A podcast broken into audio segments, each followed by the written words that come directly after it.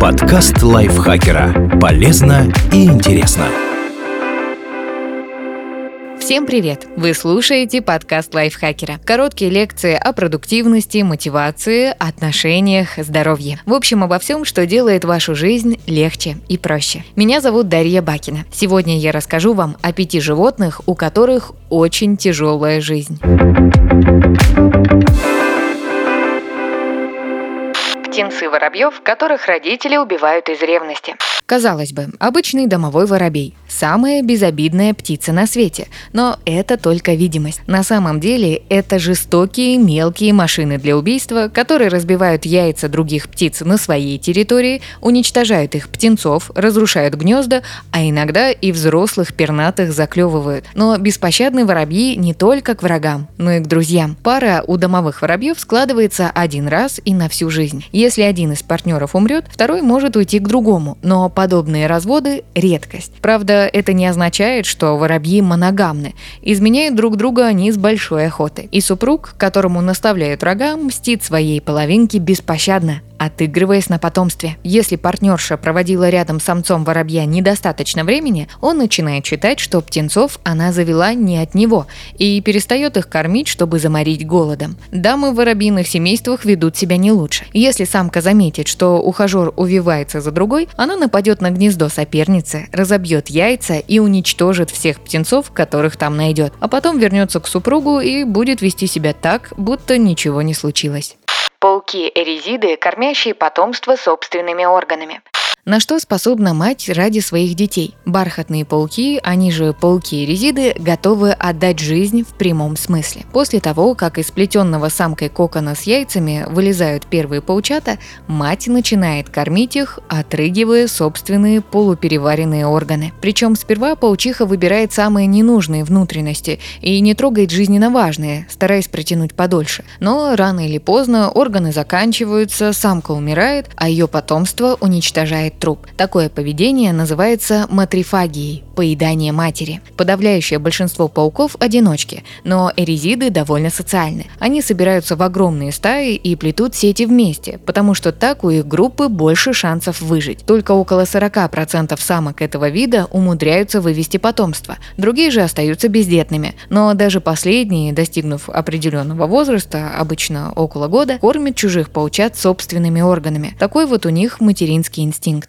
самцы альпак, страдающие от грязных приемов соперников. Альпаки и их родственники ламы выглядят миролюбивыми плюшевыми игрушками, когда стоят и жуют крекеры в контактных зоопарках. Но во время драки самцы этих животных превращаются в озверелых рестлеров, бросающихся друг на друга с наскока и применяющих самые грязные ухищрения в бою. Как вы полагаете, какой самый лучший способ разобраться с соперником, что претендует на ту же женщину, что и вы? У альпак есть беспроигрышный боевой прием – откусить конкуренту яички. После этого, даже если он испарится с самкой, то оставить потомство не сумеет. Иногда альпаки не откусывают яички, а просто плюются друг в друга. Впрочем, плеваться – неправильное слово для этого малоаппетитного действия. Эти животные отрыгивают свой обед в перемешку с желудочной кислотой прямо в цель. Причем прием этот опасен не только для врага, но и для нападающего, потому что эта жидкость разрушает зубы и нижнюю губу животного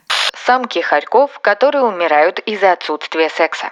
Отсутствие секса – весьма печальная штука и для хорьков, и для людей. Но человечество изобрело множество любопытных игрушек, которые способны выручить в сложной ситуации. А вот самки хорьков, к сожалению, таких благ цивилизации лишены. При этом секс для них – вопрос не удовольствия, а банального выживания прямом смысле. Когда у самки хорька начинается течка, она должна найти себе самца как можно скорее, иначе уровень эстрогена в ее крови подскочит настолько, что вызовет деградацию костного мозга, а это, в свою очередь, приведет к апластической анемии, нарушению кровотворной функции костного мозга с крайне болезненным смертельным исходом. Для самцов воздержание, кстати, не опасно, так что их подобные проблемы не касаются. К счастью, чтобы защититься от заболевания, девочка-хорек не должна беременеть, поэтому поэтому в неволе их держат со стерилизованными самцами. Ну или ветеринар может сделать ей укол специальных гормонов. После полового акта или инъекции эстроген снижается, опасность уходит на время. Естественно, в дикой природе о личной жизни самок никто не заботится, и им приходится постоянно искать себе пару или погибнуть.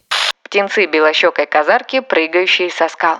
Белощекая казарка – это такой гусь среднего размера, который живет на северо-восточном побережье Гренландии, а также островах Шпицберген, Вайгач и Новая Земля. Вывести потомство для этой пташки – задача нелегкая, потому что на ее кладке часто посягают различные хищники, например, песцы и белые медведи. Казарки нашли выход из сложившейся ситуации и начали строить гнезда исключительно на вершинах горных скал, но гусята вылупляются вдали не только от потенциальных опасностей, но и от воды, а реки и озера служат им местом для кормежки. В итоге птенцы встают перед выбором – попытаться спуститься, либо погибнуть от голода и жажды. Подавая им пример, родители, расправив крылья, планируют из гнезда вниз. Правда, у молодых казарок перья еще не сформированы, и летать они пока не умеют, но это их не останавливает. Разбежавшись, гусята тоже прыгают со скалы. Те, кому повезло, пролетают несколько десятков метров и шлепаются о камни. Их пух смягчает удар, а небольшой размер и малый вес помогают пережить падение.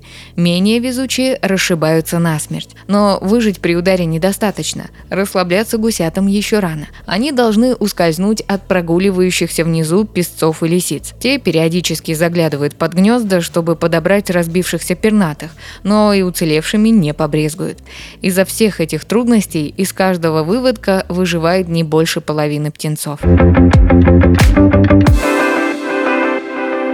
Спасибо Дмитрию Сашко за этот текст. Подписывайтесь на подкаст Лайфхакера на всех платформах, чтобы не пропустить новые эпизоды. А еще слушайте наш подкаст «Ситуация Help». В нем мы рассказываем про интересные и неоднозначные ситуации, в которые может попасть каждый. На этом я с вами прощаюсь. Пока. Подкаст Лайфхакера. Полезно и интересно.